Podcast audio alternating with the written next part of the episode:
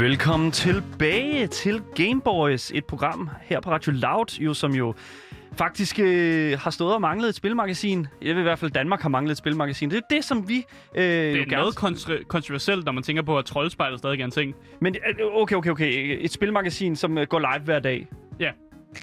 Men vi går heller ikke live hver dag, fordi vi er her ikke om fredagen. Det er selvfølgelig rigtigt. Vi er heller ikke lørdag og søndag. Vi skal også have noget weekend, ikke? Ja. Jeg tænker, men det, som jeg egentlig bare gerne vil sige med alt det her, det var simpelthen fordi, at vi er jo, altså du og jeg, Asger, vi er jo sådan, hvad kan man sige, Danmarks, ører i forhold til spilkulturen. Vil du ikke kalde os det? Meget, ja, jo. Ja. Jeg synes, det var en mærkelig analogi, men jeg kan da godt gå med til, at jeg er et øre. Nej, mandag til torsdag 14-15, der butter vi jo selvfølgelig op for spilindustriens strabasser. Vi giver jer spilanmeldelser, vi giver jer et virvar af anbefalinger, både på dine digitale platforme, såvel som brætspil rundt om kaffebordet med vennerne.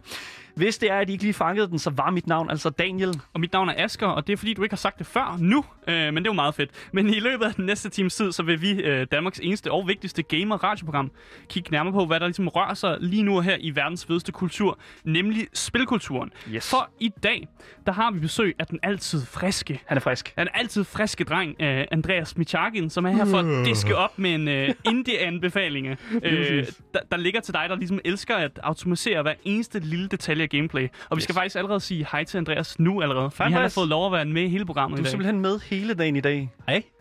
Hvordan føles det? Det føles frisk. Er det varmt? Er det hot? Det er rigtig hot. Det er rigtig fedt. Det er godt. Jeg føler mig som en af de store drenge. Altså, jeg elsker virkelig personligt det spil, som du har med til os i dag. Og det er jo sådan lidt en speciel type af sådan automation og sådan helt mintmaxing, hvis man kan kalde det. Men altså, det kommer vi selvfølgelig ind på, lige så snart vi rammer indiespils anbefalingen.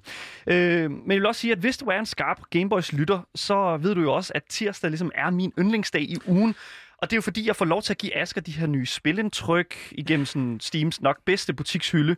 Det er de her sådan meget fine, små spil, som ikke koster mere end det her sådan 1 euro.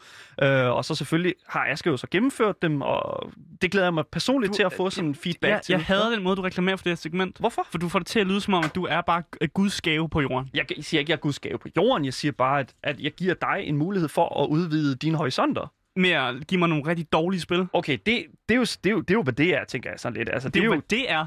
Ja, hvad skal jeg sige? Altså, det er jo dig, der... Altså, det er jo dig, der er heldig at få de her spil. Heldig? Helt gratis ind. Heldig. Det tager vi, når vi kommer til det. Hvis du skulle være i tvivl, så lytter du altså til Danmarks hver dag live spilmagasin. Undtagen fredag. Og lørdag og søndag. Gameboys.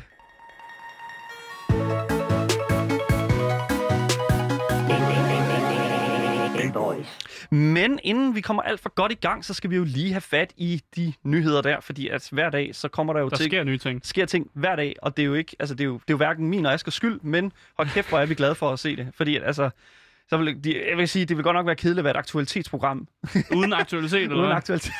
Ja, lige præcis. Nej, den første nyhed, som vi bringer i dag, det er jo selvfølgelig en nyhed, som jeg tror, mange har siddet og ventet på, specielt vores konsollyttere, fordi at det, der skete, det er, for ikke så lang tid siden, så fik vi jo annonceret, at der ville komme en Xbox mere sammen med den Xbox, vi allerede vidste ville blive lanceret her senere på året. Og vi ved nu, at de her to maskiner hedder Xbox Series X. Det var den, vi allerede vidste, altså med sikkerhed ville blive til en realitet. Men altså også den her Xbox Series S.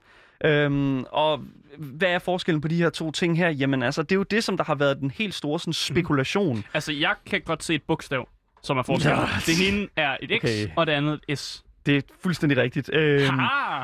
Men og meget, der har været utrolig mange sådan jokes og sådan practical jokes og jeg ved ikke hvad, sådan extra small og sådan noget, ikke? Og folk har virkelig altså givet Microsoft en ordentlig omgang, når det kom til altså sådan hele deres Xbox, fordi at Sonys PlayStation simpelthen bare har været altså i fronten både med hardware og software og altså exclusive titles og den her slags. Men nu der ved vi altså, hvad forskellen ligger, hvor forskellen ligger mellem de her to maskiner, X og S. Det er altså både i hardware, og i størrelse, og i prisleje. Og altså, lad mig bare lige sige en ting. Altså, vi ved nu, at Series X'en, altså Xbox, den store... Altså det, man vil kalde den normale Xbox, er det ikke det? Eller er det måske... svært at sige. Ja. Men det er jo den, hvis man vil have den fulde, nye generations Xbox-oplevelse, så skal man klart gå ud og spendere de $500, det koster at købe sådan en frækker der. Og lad mig lige sige en ting. Det, altså lige nu, der ligger... Altså det er 3.000 kroner, omkring 3.000 kroner, som den her Xbox Series X, den koster. Men hvis det er, at du tænker, hold da op, det er lidt spicy. Det er ikke lige mig. Så kan du altså gå ud og spendere $300 i stedet for på den her nye Series S. Og det er altså omkring 1.900 kroner. Og det er altså næsten lige så meget som Switchen, altså Nintendo Switches, altså når den kommer med nogle spil og sådan noget. Og det er altså, det er jo en vanvittig god pris, altså for en maskine, som der på papiret skulle kunne spille de samme spil, og selvfølgelig ikke være lige så flot i grafikken og den slags som Series X'en, men alligevel kunne præstere og spille de her enormt store titler, som de allerede nu lover at komme ud på Xbox'en. Altså, men ligner det ikke også, at Microsoft de er ved at løbe her med det, man kalder konsolkrigen, og komme med en sejr her, netop på grund af prislaget jo er så godt?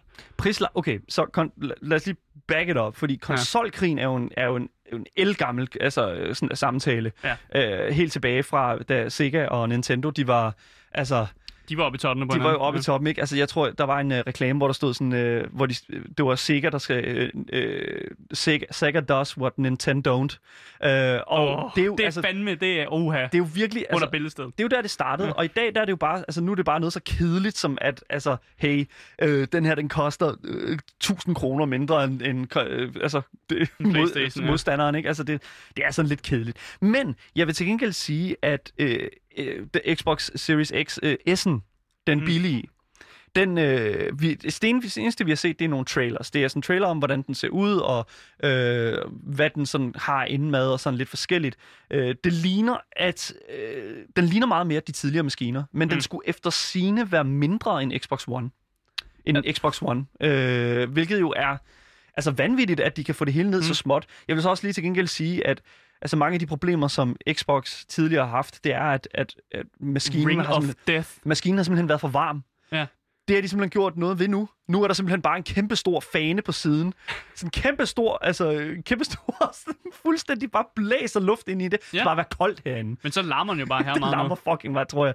Men det er jo fedt, fordi det kan man sikkert godt leve med, hvis man har høretelefonen på. Og jeg så her tidligere på Twitter, den journalist for Kotaku, Laura Kate Dale, som udtalte sig om, at det jo ret meget sådan er endnu et søm i sådan kisten på sådan den her modstand imellem Sony og Microsoft. Fordi der ligesom, altså når alt kommer til alt, så handler det jo om pris. Altså, pris er alfa og omega. Og specielt når det ligger lige op til en juleperiode, altså Christmas time, altså så har du bare den der sådan, altså den evige kamp om, altså, hvad er det for en maskine, der kommer til at ligge under juletræet i år? Og for lige hurtigt at stille det op for folk, altså det ser ud til, at Microsoft selvfølgelig vinder priskrigen med den her pris. Jeg tvivler meget stærkt på, at Sony kan nå at ændre noget som helst i den dur. Og jeg tror, at det modsvar, som Sony formår at komme ud med, nok nærmere bliver noget, hey, i det mindste så launcher vi med en masse titler, og det er jo det, som Microsoft der har været ret meget bagud med, fordi at... De var sådan, hey, vi har Halo, og så var det sådan, hey, vi har faktisk ikke Halo. Nej.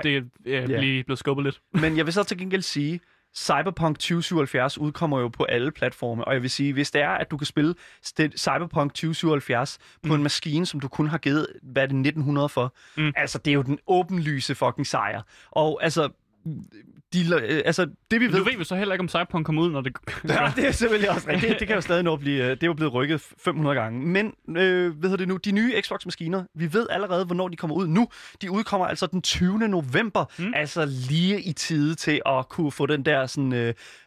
under juletræet, ikke? Grantræs rodedekoration, ikke? Altså, der er virkelig sådan... der er virkelig, virkelig kamp til stregen her. Men jeg tror, at det, altså i et virkelig, virkelig vanvittigt twist, at Microsoft simpelthen tager prisen, og det er delen dulme en god business deal på deres side.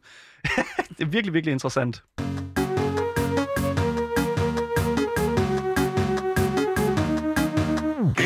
Yes, den næste nyhed, som vi har her på vores fantastiske nyhedssegment, det er jo vores kære indiespils succes.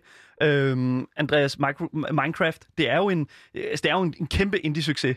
Ja, det må vi sige. Altså, den er svær at komme udenom. Altså, det er jo, jeg vil sige, Minecraft har jo solgt over 200 millioner eksemplarer. Mm. Og det eksisterer næsten i alle lande jo. Ja. Og også kommet på mange platforme nu. Udover Tyrkiet. Ja, udover Tyrkiet. Som jo har bandlyst nyere versioner af Minecraft. Det er for voldeligt. Selvfølgelig. Men nu får vi altså alle sammen et helt nyt perspektiv på den her firkantede verden, for senere på den her måned, altså september måned, der kan alle, der ejer Minecraft på PlayStation, simpelthen, og selvfølgelig også ejer et PSVR, nu ved I nok, hvor den kommer hen, simpelthen kvitterfrit hente en VR-version af Minecraft. Nu snakker vi. Sådan der, ikke? Fordi... jeg skal ind og kigge på firkanten rigtig tæt. Det er fuldstændig... De siger, Mojang, som skaberne bag Minecraft, de siger, det er fuldstændig det samme spil, som hvis du spillede det på konsollen normalt. Dog med et par nye user interface ændringer, hvilket jo betyder, at sådan, hvor er dit inventory, og sådan, hvor er dine tasker og sådan noget hen, ikke? Den slags. Hvilket jo er meget fint, fordi at det tænker jeg, at det var lidt nødvendigt, når man ændrer det. Man kan ikke bare skifte direkte over. Men jeg synes virkelig, at det er interessant, at vi formår at få en fordi det der er med Minecraft, det er jo, at det er det ultimative kreative oplevelse. Og jeg synes sådan lidt, at hvis det er sådan, at du begynder at trække det ud i den virtuelle realitet på den måde, ikke? Mm. Altså, nu er jeg kæmpe fan af virtual reality. Og det er fordi, at holy shit, Half-Life Alyx var jo bare, altså, hvis man var en lille smule heldig og kunne få lov til at prøve det på et VR-headset, da det udkom, og da det var relevant, så altså, så var det bare sådan, det var jo min første VR-oplevelse. Og jeg tænker bare sådan, Minecraft, det må simpelthen bare være fantastisk, fordi for det første, PlayStation VR er super godt. PlayStation VR holder sindssygt godt niveau på sådan de her virtual reality sådan niveauer. Der er mange forskellige niveauer. Jeg tænker bare lidt, har vi overhovedet brug for at se Minecraft vel har vi så. I virtual reality? Det er så fedt. Behøver jeg at se de der firkanter så tæt på? Ja, selvfølgelig gør du det. Jeg tænker kun, det bliver også endnu skræmmere, når man kommer ned under jorden. Endnu mere skræmmende. Ja. Endnu mere skræmmende. Fordi der er jo en...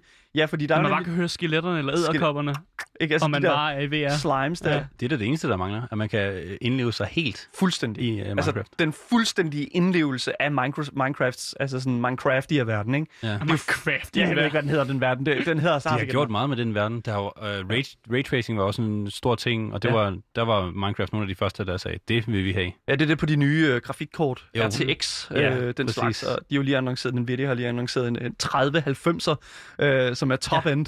Holy shit. Ja, vi ved ikke særlig meget om hardware her på Game Boys, så hvis du ved noget om, hvorfor at det gør... Jeg har puttet det i min computer. Hvis det er løgn.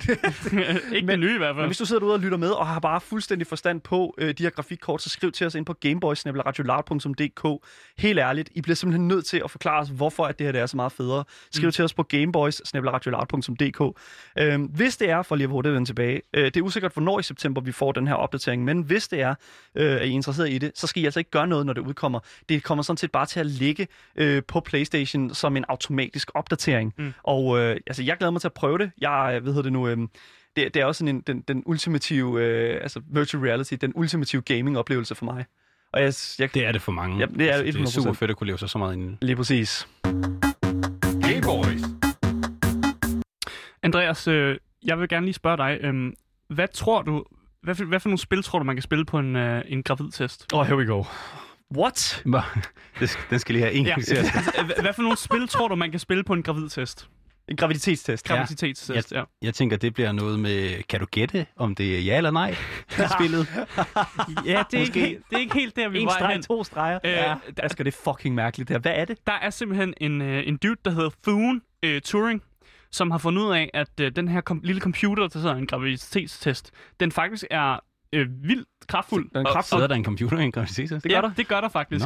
Nå, og han fandt ud af, at den faktisk kan lidt mere, end det, den faktisk får besked på at kunne, nemlig at læse, om han er gravid eller ej. Så han har simpelthen programmeret den her graviditetstest til at kunne spille Doom fra 1993.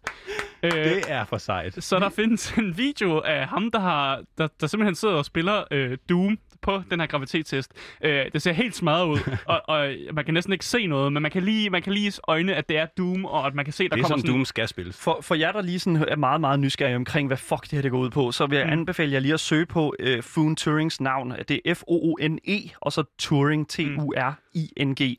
Søg på ham, og søg på Doom Pregnancy Test.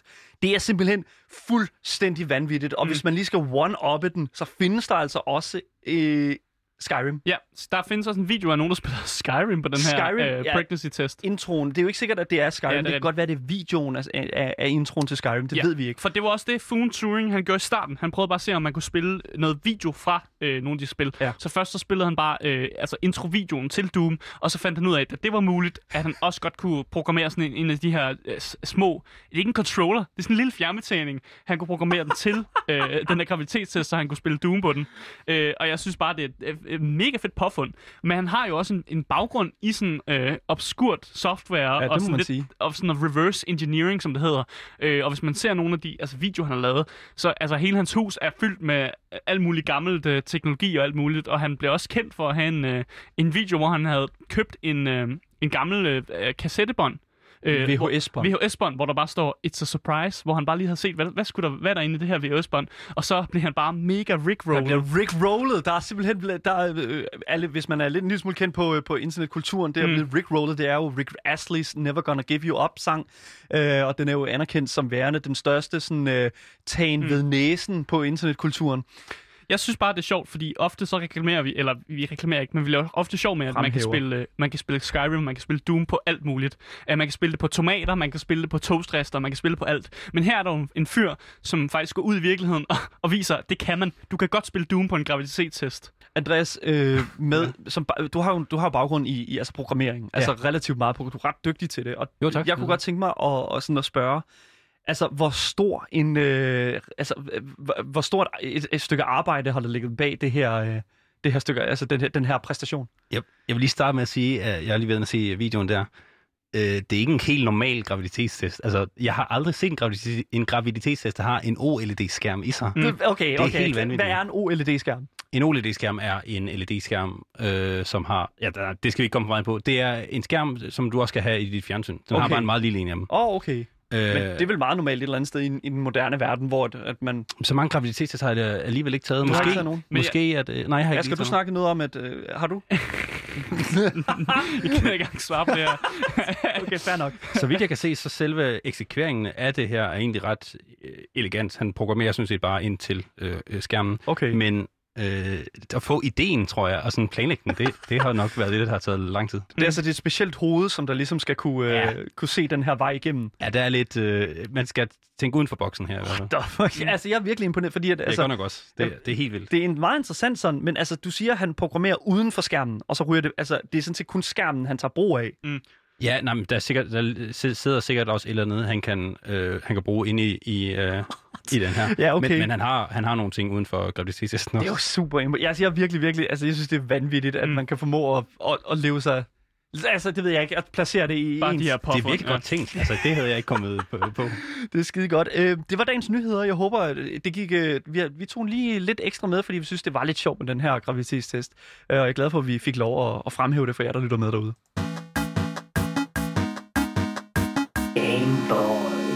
Ja, hvis du skulle være i tvivl, så lytter du altså til Gameboys her på Radio Loud med mig, Daniel. Og mig, Asger. Der er en grund til, at det at vi har... Altså ja, der er en grund til, det tirsdag. Ja. Det er fordi, at det er noget med solen og jorden og alt muligt. Okay, rolig. 365 dage om året. Du får en snart. Du får du snart en. Der er en grund til, at vi inviterer Andreas ind hver dag. Eller ikke hver dag. Hold da op, jeg er godt nok ikke på den i dag. Hvilket år er det? Må jeg lige sige en ting? Må jeg starte helt forfra? Ja. Okay. Der er en grund til, at vi inviterer Andreas Michajkin ind hver tirsdag, og det er altså fordi... Han er lækker. Ja, men det er ikke derfor. Det er fordi, at Andreas, du er simpelthen så vanvittigt interesseret i en meget niche-del af spilkulturen, nemlig indiespilskulturen. Jamen, jeg er forelsket i alt, hvad der hedder spil, men lige præcis indie, det har en helt særlig plads i mit hjerte. Altså, nu er det jo ved at være noget tid siden, at du for første gang stod herinde med det allerførste spil, som vi formåede at anbefale til vores kære lytter derude. Ja. Og jeg tænker jo sådan lidt, altså, hvordan kan vi blive ved med at finde de her indiespil her? Hvor, altså, er der virkelig så mange af dem? Der er ret mange. Okay, der er nok virkelig mange af dem. Ja. Og det er ikke alle sammen, der er lige gode, vil jeg sige. Nej, det kan jeg også skrive under på, fordi de spil, Daniel sender mig, det er ikke de gode. Det når vi til. Ja. Det når vi til. Fordi... Nej, men det er også indie-spil jo. Nu vil du lige slappe lidt af. Især med tiden, vil jeg sige, det har jo været meget sværere at lave spil, hvor det kun var de virkelig dedikerede, der kunne gøre det. Men nu kan du få et spil op at stå rimelig hurtigt, vil jeg sige. Altså, ja, fordi at, altså, vi snakkede jo omkring i går, omkring Mortal Shell, som jo er den her Dark Souls-klon. Og der snakker vi jo meget omkring det her med, sådan, at det er et relativt lille team.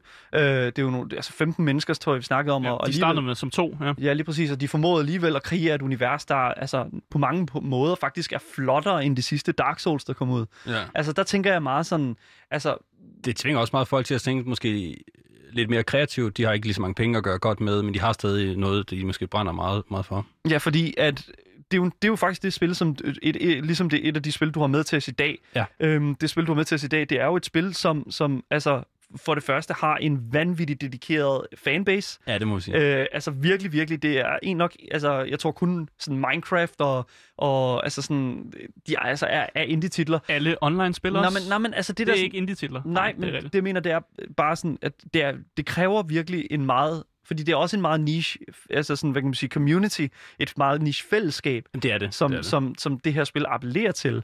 Men jeg tror bare, jeg vil lægge den over til dig, Andreas. Hvad er det for et spil, som du vil anbefale til vores lytter i dag? Vi skal snakke om Whoops, nok største, jeg tror egentlig også eneste spil, som hedder Factorio.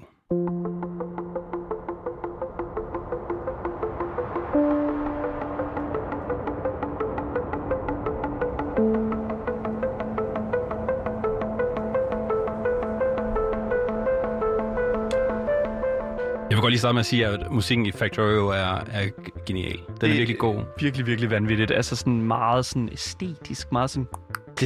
Det sætter virkelig alt, og det kommer vi måske ind på lidt senere, men de har meget med deres æstetik kørende, og musikken sætter lige prikken over i'et. Ja. Og man kommer også, eller jeg gør i hvert fald, kommer til at associere musikken med de her... altså endeløse timer, hvor man sidder og river sig selv i håret over, hvad fanden man har gang i. Altså musikken lyder ikke, som om det er sådan noget, man river sig i håret af. Nej, men det, når jeg hører den nu, så associerer jeg det med alle de mange timer, man har brugt på det, og det er på godt og på ondt, mest godt. Altså det er jo det, vi kalder her på Game Boys getting over it-fænomenet. Det hedder svedige håndflader-fænomenet, tror jeg. Okay, fair nok. Det er hip som hap, ikke? Men altså det der med, sådan, at man hører noget musik, som minder en omkring altså, de mange hardships, som man har haft igennem det. Og det er ret interessant, du bringer det her community på banen, fordi Factorio er nok klassikeren. Det er posterchildet på at være indie. Det er hvad jeg tror, det er også omkring 15-18 mennesker fra Czech Republic, som har lavet det her spil, og det er helt igennem sit eget. Og det her... Jeg tror også, det er derfor, det er blevet så niche, fordi at der var ikke så meget andet end det. Det har skabt den her genre selv. Og der er mange spil, der er kommet efter det. Men det her er virkelig dem, der har gjort det fra starten, og stadigvæk, synes jeg, gør det bedst. Lad mig lige hurtigt fremhæve musikken igen, fordi nu kører den lige i baggrunden. Komponisten er Daniel James Taylor, og det her musik, som vi hører lige nu, det er altså fra gameplay-traileren, som selvfølgelig stadig ligger på YouTube. Og jeg synes, grund til at have taget det her musik her med, det er simpelthen fordi, at jeg synes, at det understreger meget sådan selvfølgelig det mindset, jeg føler, at musikken ligesom har brug for at sætte dig i, for at kunne spille det her spil. Yeah. Men også den der, sådan, jeg synes også, at nu gør vi det igen. Ja, det er faktisk en lille smule pastoralt, vil jeg sige. Hold op med det der. Nej, fordi at jeg vil sige... Og pastoralt? Ja, fordi at meget af musikken fra Factorio, synes jeg faktisk ligger meget op til den der åbne verden, som det jo egentlig er. Ja, den er... random generated. Lige præcis, så det er sådan, hver gang du åbner spillet, så er det en ny verden, som du kommer i. Hver gang du laver et nyt spil i hvert fald. Ja, hver gang du laver et nyt spil, ja, lige præcis. Men altså, jeg kunne godt tænke mig sådan at spørge, altså, hvad er det her spil, det egentlig går ud på? Jamen, Factorio, det er et managementspil, det er et strategispil, det er et logistikspil, det er et spil, som går ud på, og altså, det vil jeg lige sige fra starten, det er ikke et spil for alle mennesker, det er et spil for nogle mennesker. Ja. Og jeg vil godt... Hvis jeg lige kan få lov, så vil jeg godt læse op, hvad de selv har skrevet på Steam, hvad spillet handler om. Fordi der er den her æstetik omkring spillet, som kommer igen. Man ser det, man hører det, og man læser det, og det er lidt specielt. Jeg prøver lige at læse her. Factorio is a game about building and creating automated factories to produce items of increasing complexity within an infinite 2D world. Use your imagination to design your factory, combine simple elements into ingenious structures, and finally protected from the creatures who don't really like you. Ja. Mm. Det lyder mega kedeligt. Men må jeg ikke lige sige en ting? Ja. Udover hele 2D-aspektet af det, altså hvordan... Altså det er jo det, fordi altså, jeg føler at virkelig, at den forklaring, som du havde der, den synes jeg virkelig altså også godt kunne blive påduttet et andet spil, som også har ordet, spiller på ordet factory. Det var det Satisfactory, tænker jeg måske. Det har vi snakket om før, og det nævnte jeg også Factorio. Det skal lige siges, det er kommet noget senere, men Satisfactory, det appellerer til noget helt andet. Okay. Det er sjovt at se på, det har en anden struktur, og mange af de factories, man laver, er lidt funky og lidt sjovere, de skal være grimme. Men spiller de ikke på lidt af det samme element? Jo, selve gameplayet kan være lidt af det samme, men det her spil appellerer til noget helt andet. Mm. Det her spil lyder knastørt. Det ser knastørt ud. Deres hjemmeside ligner noget fra 1999, og det er virkelig, virkelig... det er ikke flot. Så du sagde jo også, at det appellerede til en speciel type mennesker. Så skal de mennesker også være knastørre så? Det behøver de ikke være. Du kan sagtens være super kreativ og funky, men det her spil har bare en fuldstændig gennemført æstetik, og jeg synes, den er genial. Mm. Fordi det er ikke meningen, at det skal være fyldt med flotte lighting-effekter og alt muligt spektakulært. Det her spil, det appellerer til, at du skal have nogle redskaber, hvor du kan optimere dit factory.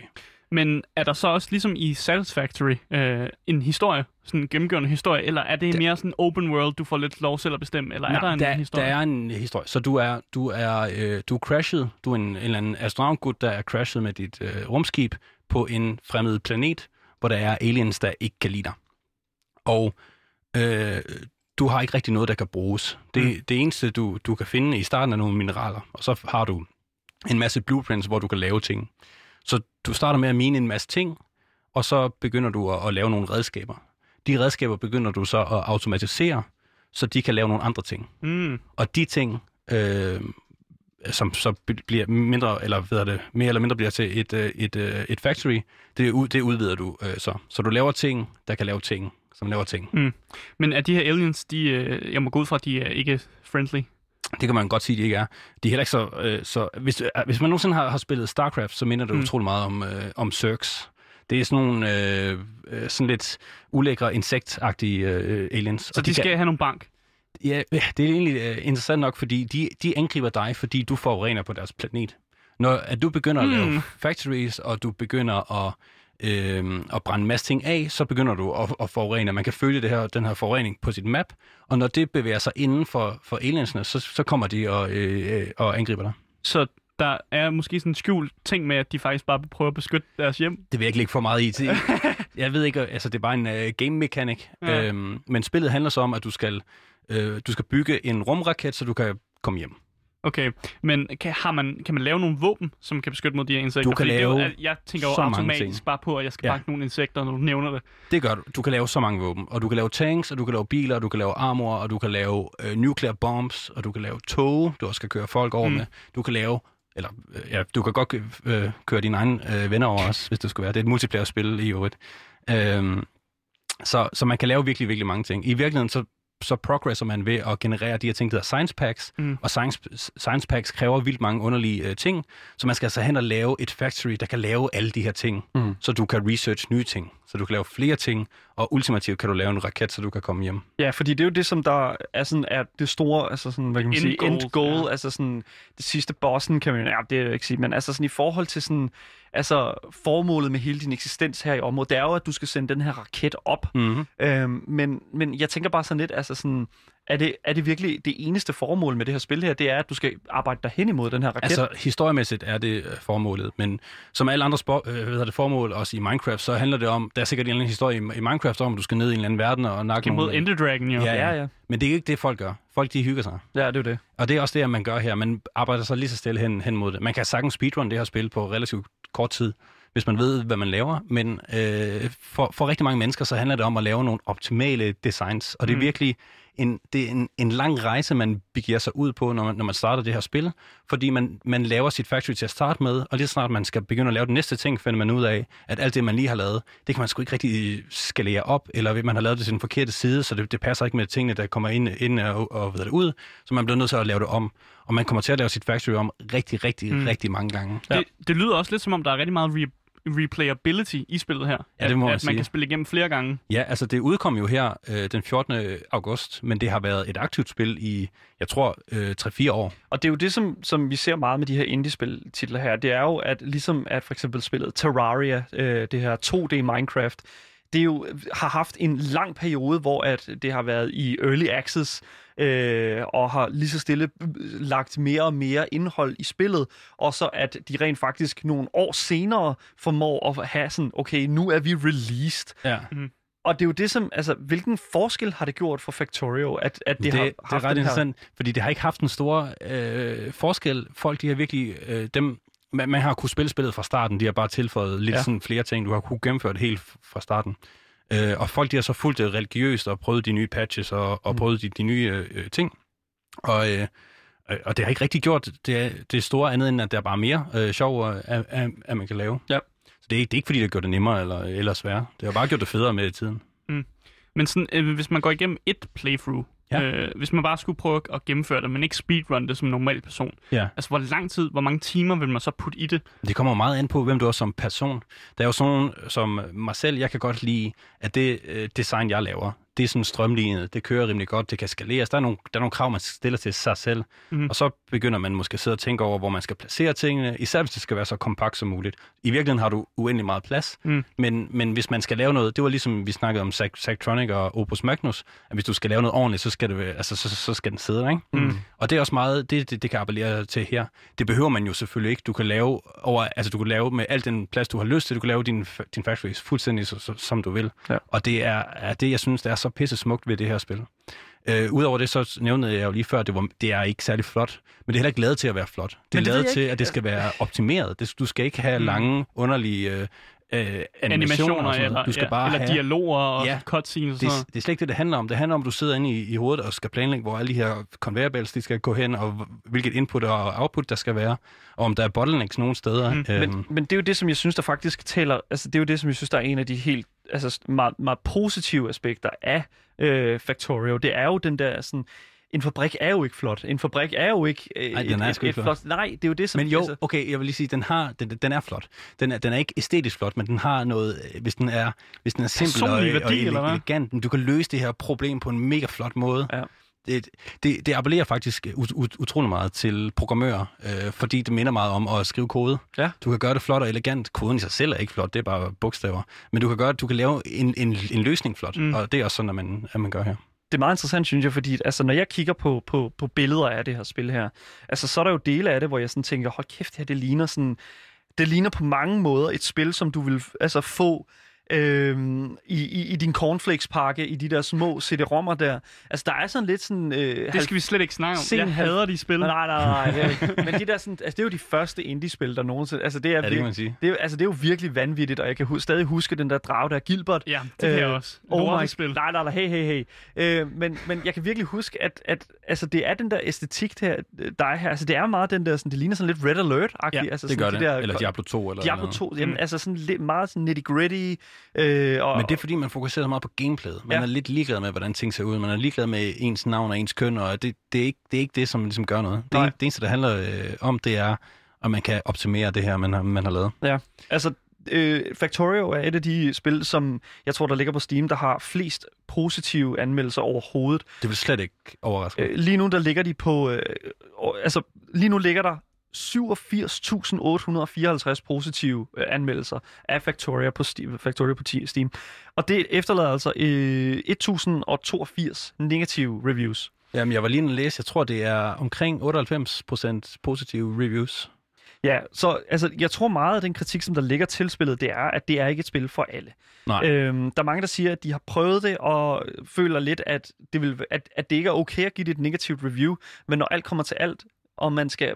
altså snakke omkring det her med en anbefaling, altså, så synes jeg alligevel, jeg synes, det er okay, at man giver det et negativt review, hvis det er sådan, man føler, der er noget negativt, men at sige, at bare fordi det ikke er et spil for alle. Det er ikke mig. Ja. Nej, men et eller andet sted, altså det er ikke mig, men er det så ikke et, altså det er bare sådan lidt sådan, hvorfor giver man det et negativt review, hvis det er sådan, at man tænker, det her, det er bare ikke et spil for mig. Jeg kan simpelthen ikke forstå den mentalitet. Jamen, review-kulturen er også lidt speciel. Mm. Ja. Må sige, så der kan være mange grunde. Men jeg vil sige, at man kan ikke rigtig give den et negativt review, på grund af spillet selv, for det er så solidt lavet, det er så gennemtestet, og dem, der har lavet det, de ved virkelig, hvad de laver. Jeg kan hurtigt give et shout-out til min lærer på ITU, Troels. ITU Universitetet i København. Ja, han har lavet et af de mest brugte mods i spillet, faktisk. Hvad vil det sige? Der er et kæmpestort modding-community, hvor man kan lave sin egen mod, sin egen påvirkning af spillet. Altså simpelthen sit eget indhold til spillet? Ja, og han har lavet et mod, som kan fortælle dig, hvor i din fabrik der er bottlenecks. Så hvor der er et problem. Så hvor der er måske noget, der får for lidt input, eller får for meget output. Det lyder meget brugbart. Sindssygt, og det er mega minimalt. Der kommer bare en lille lampe over, når der er noget galt. Ja. Det er så brugt, og det er så genialt. Og han bruger også Factorio i sin undervisning, hvilket er super fedt.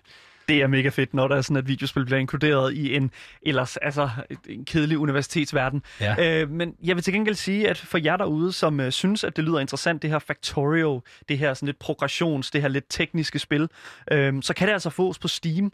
Det kan også godt fås på Humble Bundle. Men lige nu på Steam, der ligger spillet altså til 25 €. Det vil også sige, at man kan også købe det fra deres egen hjemmeside. Man behøver ikke at være inde på de her platforme. Mm. Og hvis man gerne lige vil prøve det, så kan man downloade en gratis demo fra deres hjemmeside. Og der kan man prøve et lille subset af, hvad spillet har. Og det kan du også godt fra Steam. Ja. Ja, lige præcis. Der er utrolig meget mere at tale om omkring Factorio, blandt andet om, hvordan man bedst mulig måde formår at lave sin fabrik. Men desværre så... Det vil tage mange år. Det vil tage hele dagen. Så tusind tak, Andreas, fordi at du kom og anbefalede det her teknikspil.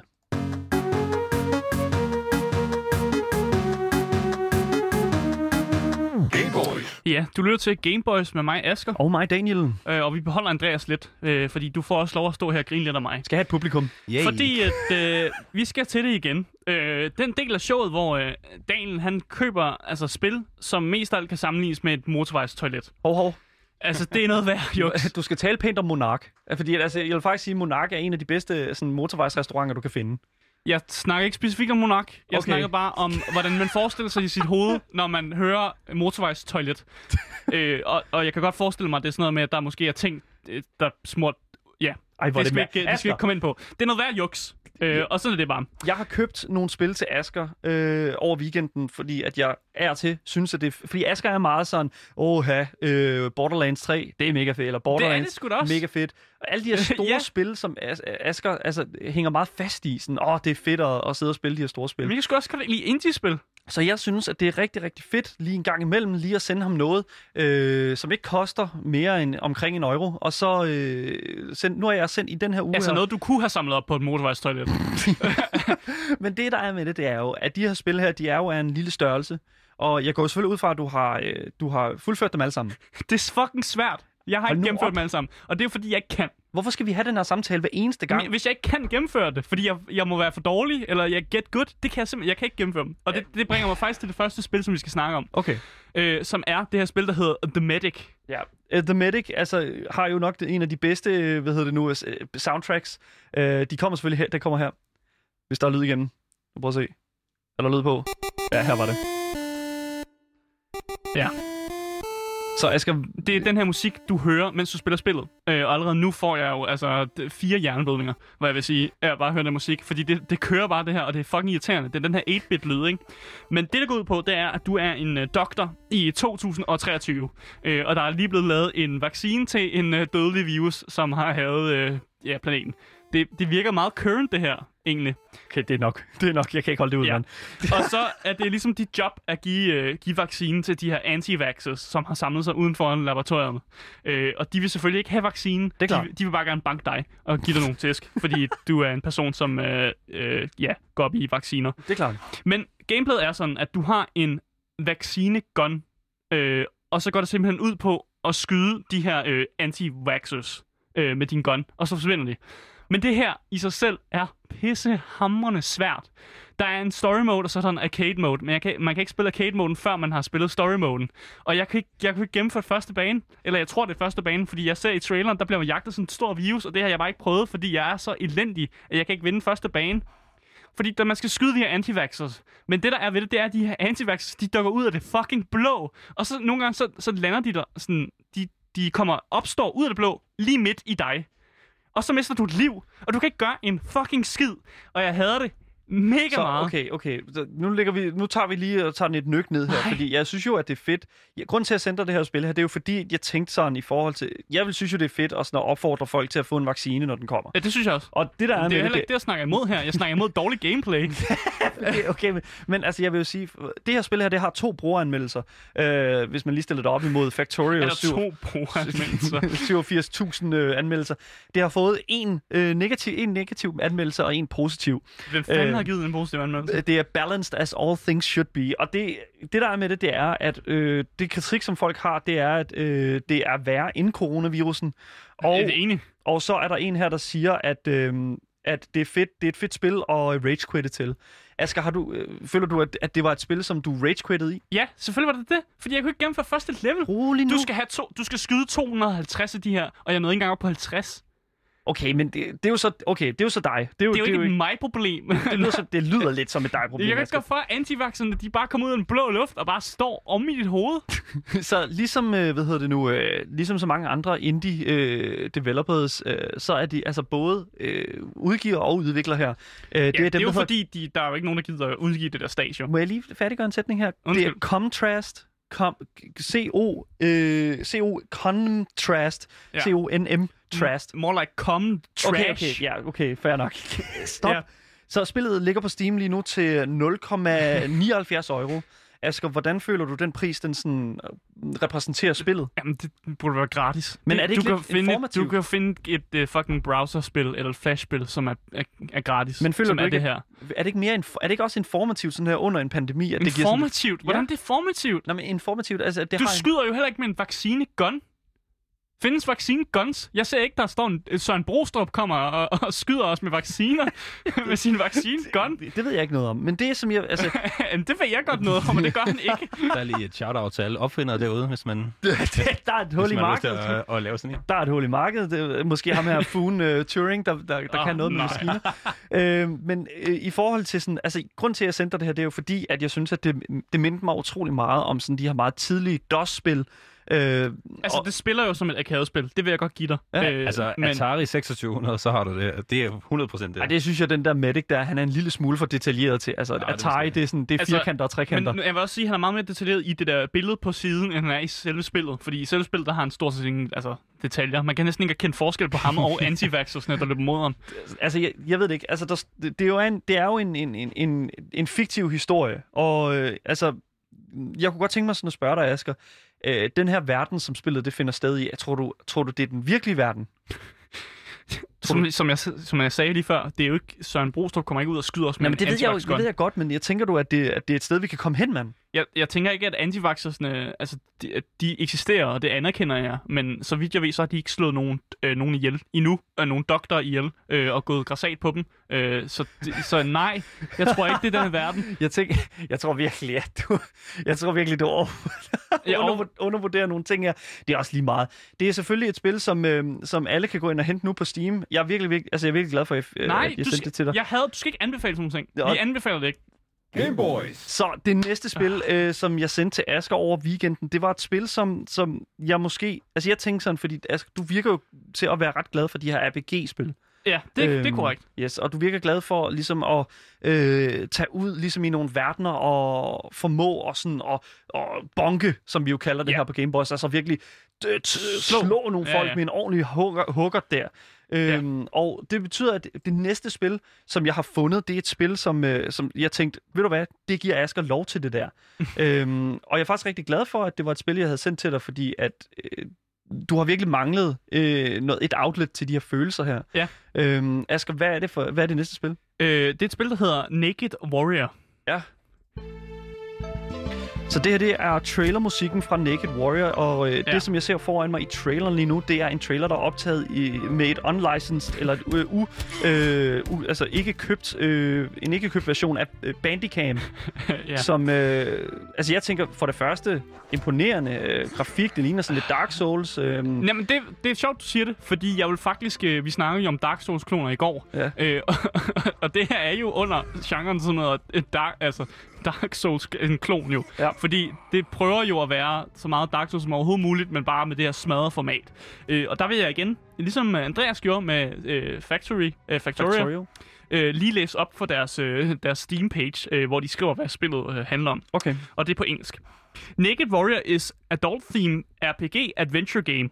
Game contains some minor nudity, like naked main character, and some enemies are without clothes. Må jeg lige stoppe dig hurtigt her. Ja. Minor nudity, og så siger de, at hovedpersonen er nøgen. Hvordan er det minor nudity? Det er jo fucking... Det var major nudity. Nu fortsætter vi. Okay. Also, some levels contain adult-themed objects and theme. Evil Mutant Pig and his men army has captured 6 kingdom royalties. King, Queen, Royal Successor, Royal Warrior, Royal Sailor, and Royal Mage. Player is Naked Superwoman. Every level starts without weapons, but Player Woman can collect the different weapons, like few different swords and shield, or fight with hands against enemies. Also, player can use bonfire to restore health, and also use health potions. End of every level, player meet Pig Boss. And after defeat boss, door open and player can save captured character. Finish level and earn achievements. Game contains 6 levels. og det er sådan, de beskriver spillet. Og det er skrevet på rigtig gebrokken engelsk. Så bare lige for hurtigt og lige at understrege sådan min proces, når jeg finder spil til Asger. Jeg prøver at læse så lidt som overhovedet muligt. Ja, det kan jeg fandme godt forstå, fordi det her, det er godt nok smadret. Må jeg lige tilføje, at under deres mature content description, så står der... Boobs are shown at character, but no genitals. Ja, okay, og det er korrekt. Der er ingen genitals, der er kun boobs. Altså genitalia. Altså vi snakker kønsdel. Penis og vagina. Ja, tak. Altså sådan den slags. Og det er ikke helt rigtigt, fordi der er gigantiske penis, som man kan finde i verden. Så det kan godt være, at main charactersne ikke har genitalia, men de har altså lagt nogle fallersymboler rundt omkring i den her verden. For lige hurtigt komme med en disclaimer, så dansk sprog, det understøttes altså ikke. Så hvis det er sådan, at du sidder derude og var på vippen med det her... og sådan lige sådan, skulle det... Hvorfor er det vigtigt? Bare lige for at sige, dansk sprog understøttes ikke, så du skal altså kunne engelsk for at kunne spille det her spil her. Men bare lige for, hvis folk ikke lige forstod hele den her eskapade engelsk sprog. Ja. Du spiller som den her nøgenkvinde, og det er dit mål at, ligesom, at tæve de her mænd, og så besejre de her grisebosse, og derfor redde nogle royalties. Men er det ikke mere grisebasser? Jo. Okay, fair nok. Jamen, var det ikke også det, jeg sagde? Nej, du sagde grisebosser. Men de er også bosser. Når jeg sagde grisebasser. Men fuck, hvor er det sjovt, mand. Ej, du er simpelthen Nordens humor i Kronebanen. Du er så fucking idiot. Mandag til torsdag 14-15. Jamen, du er sådan en idiot. Men hver level slutter af med, at du har den her boss, som så er sådan en stor gris. Og hver gang du skal kæmpe mod dem, så spiller den her musik, som er rip-off af Dark Souls musik. Det er så fucked. Og helt spillet er også bare sådan, du har de her bars oppe i hjørnet, som er, du har din health bar, så har du din stamina bar, og så har du sådan en blå bar, som aldrig nogensinde bliver fucking brugt i spillet. Jeg ved ikke, hvorfor der er en blå bar. Det er som om, man kan have magi eller sådan noget, men den bliver bare ikke brugt. Det har Dark Souls jo. Jamen, men du bruger ikke den blå til noget. Jo, jeg tror, hvis jeg lige må pointere en ting, så tror jeg seriøst, at combat er bedre end Immortal Shell. Altså 100%. Nej, det er den fandme ikke. Du ved ikke det. Men jeg vil sige en ting, at altså, sådan jeg vandt combatten, det var, at jeg gik over og stod på tingene. Okay. Men... Jeg var ikke noget med, at jeg skulle dodge eller noget med, at jeg skulle blokke, for jeg kunne bare slå til de døde, og man starter med 12 health potions, som bare er for meget. Ja, altså, der er ikke chance for, at du taber det spil. Der er ikke nogen difficulty setting, så du kan heller ikke sætte den op på hard for den her skyld. Så på den front, så var jeg meget glad over, at det var lige til mit niveau. Altså, jeg kunne gennemføre det og spille rimelig let. Og jeg klarede mig også igennem rigtig mange af levelsene. Og jeg fandt også rigtig mange af de her achievements, som de har, som er sådan nogle mysterious poops.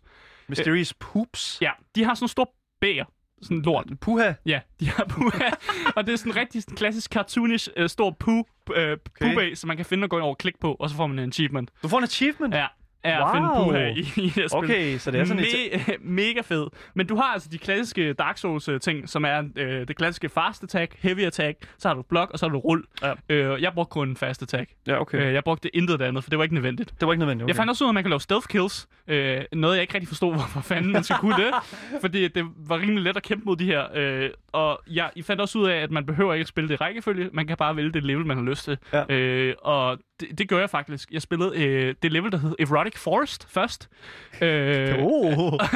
Og det kunne jeg så ikke rigtig finde ud af, fordi spillet fortæller dig jo ikke noget. Nej. Og det er også en klassisk ting med alle de her dårlige indie-spil. Eller de her spil, du sender mig. De her indie-spil. Der er aldrig en tutorial eller noget, der fortæller dig, hvordan fanden du skal spille det her spil. Men det er også... Og keybinding i det her spil er fuldstændig idiotiske. Asger, først og fremmest vil jeg lige sige en ting, og det er, jeg synes, at igen...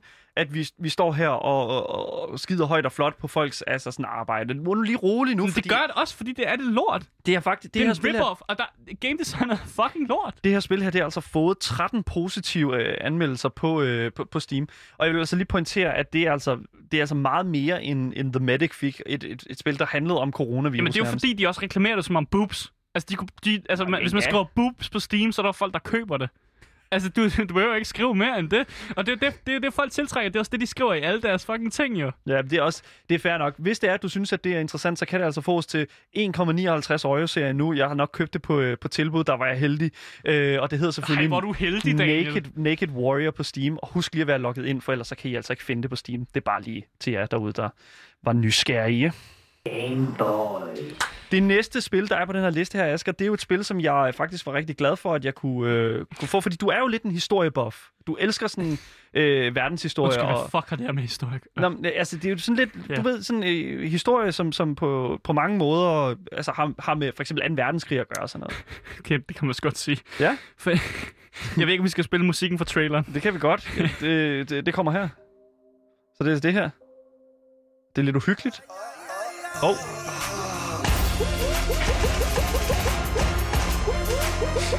Nej. Okay, det slukker vi hurtigt for igen. Hvorfor siger du ikke til mig, at det er sådan noget? Det her er endnu et af de her sådan trashy spoof horrorspil, som ikke giver noget kontekst overhovedet. Og sidste gang, så gav du mig også sådan en spoof horrorspil. Og det er det samme, og jeg fucking hader de at spille, fordi jeg kan godt anerkende, at der spilles gode horrorspil, men når man bare bliver skrædet ind i fucking ørerne på tysk, fordi det her spil, det tager sted i sådan et fængsel, hvor der er de her tyske soldater, som jager dig, og de råber bare på tysk ind i hovedet på dig. Det er helt sindssygt. der er en anmeldelse her, der siger 99% similar to Outlast. Og ja, præcis, for det er samme level design. De bruger de samme sådan, den måde levelsen ser ud, det her fængsel sådan noget. Det er præcis sådan Outlast ser ud, bortset fra, at der render tyske soldater rundt, og du kan også finde ham her igen. På ham der gay pornoskuespilleren, der hedder Billy Herrington. Er han også med i det her? Ja, han er også med i det her spil. Okay, det er altså overhovedet ikke... Ham kan man finde, hvor han er i et bad, hvor han shower med en anden Billy Harrington-klon. og så trigger det sådan en minigame, hvor man skal gribe sæben, fordi man skal selvfølgelig ikke tabe sæben, når man er i fængsel. Okay, jeg vil gerne lige lave en disclaimer om, at det er altså ikke med vilje, at han bliver ved med at være i de spil, som jeg anbefaler til Asger. Det er mega meget vilje. Også det her, okay. det er samme sådan gameplay, at du har din lommelygte, og så er det sådan lidt horroragtigt, men skal du gå rundt, mens du bliver jagtet de her ting, og du skal finde de her 8 sider, som igen er memes, du skal finde. Det er så, memes, eller hvad? Ja, så du finder memes igen. Nå, okay. Hvor lang tid tog det dig at gennemføre det her spil? Jeg har jo ikke gennemført det, Daniel. Hvorfor er det, jeg sender dig de her spil overhovedet? Fordi det er pisse svært, og det er simpelthen ulideligt at spille, fordi mine ører blev... Jeg var nødt til at sætte volume ned til næsten sådan minimum, fordi jeg kunne slet ikke holde det ud, at det her tysk bliver råbt ind i dit hoved. Det er noget værre noget juks, det her. Vi er ude i en situation her, hvor at, der simpelthen er, der er en... Hvor mange har vi? 19 positive anmeldelser ud af 22. Ja. 21. Så det er 2 negative anmeldelser. Asger, men det er jo for sjov. Det er jo en spoof. Det er ikke for sjov. Det er jo fordi, at det er et reelt godt spil, tænker jeg. Hvis I lytter med, I skal lytte med igen næste uge, fordi der har jeg simpelthen fundet det mest perfekte spil. Og det tror jeg virkelig godt, du kan lide, Asger, fordi det er noget med sådan postapokalypse og sådan noget. Det tror jeg, du skal virkelig glæde dig, fordi det kommer jeg tror virkelig, at det bliver interessant. Jeg går hjem og græder. Også for jeg lytter derude. Vi er ved at være færdige for i dag, Andreas Michajkin. Tusind tak, fordi du har medvirket i dagens program. Selv tak. Mange tak. Og hvis det er, at I derude synes, at mig og Asger, vi lige skal rette lidt ind, og der er nogle ting, vi skal lave om, eller hvis der er noget, I vil spørge os om, så skal I altså skrive til os på gameboys@radioloud.dk eller kontakte Louds egen Instagram-profil, som hedder radio.loud.dk. Dagens program det kommer ud som podcast overalt, så længe at du søger på det gyldne navn, Gameboys. Det har simpelthen været en vanvittig stor fornøjelse at sende for jer, og tusind tak, fordi I var med. Nu kommer der nogle nyheder. Vi ses selvfølgelig igen i morgen. Hej hej.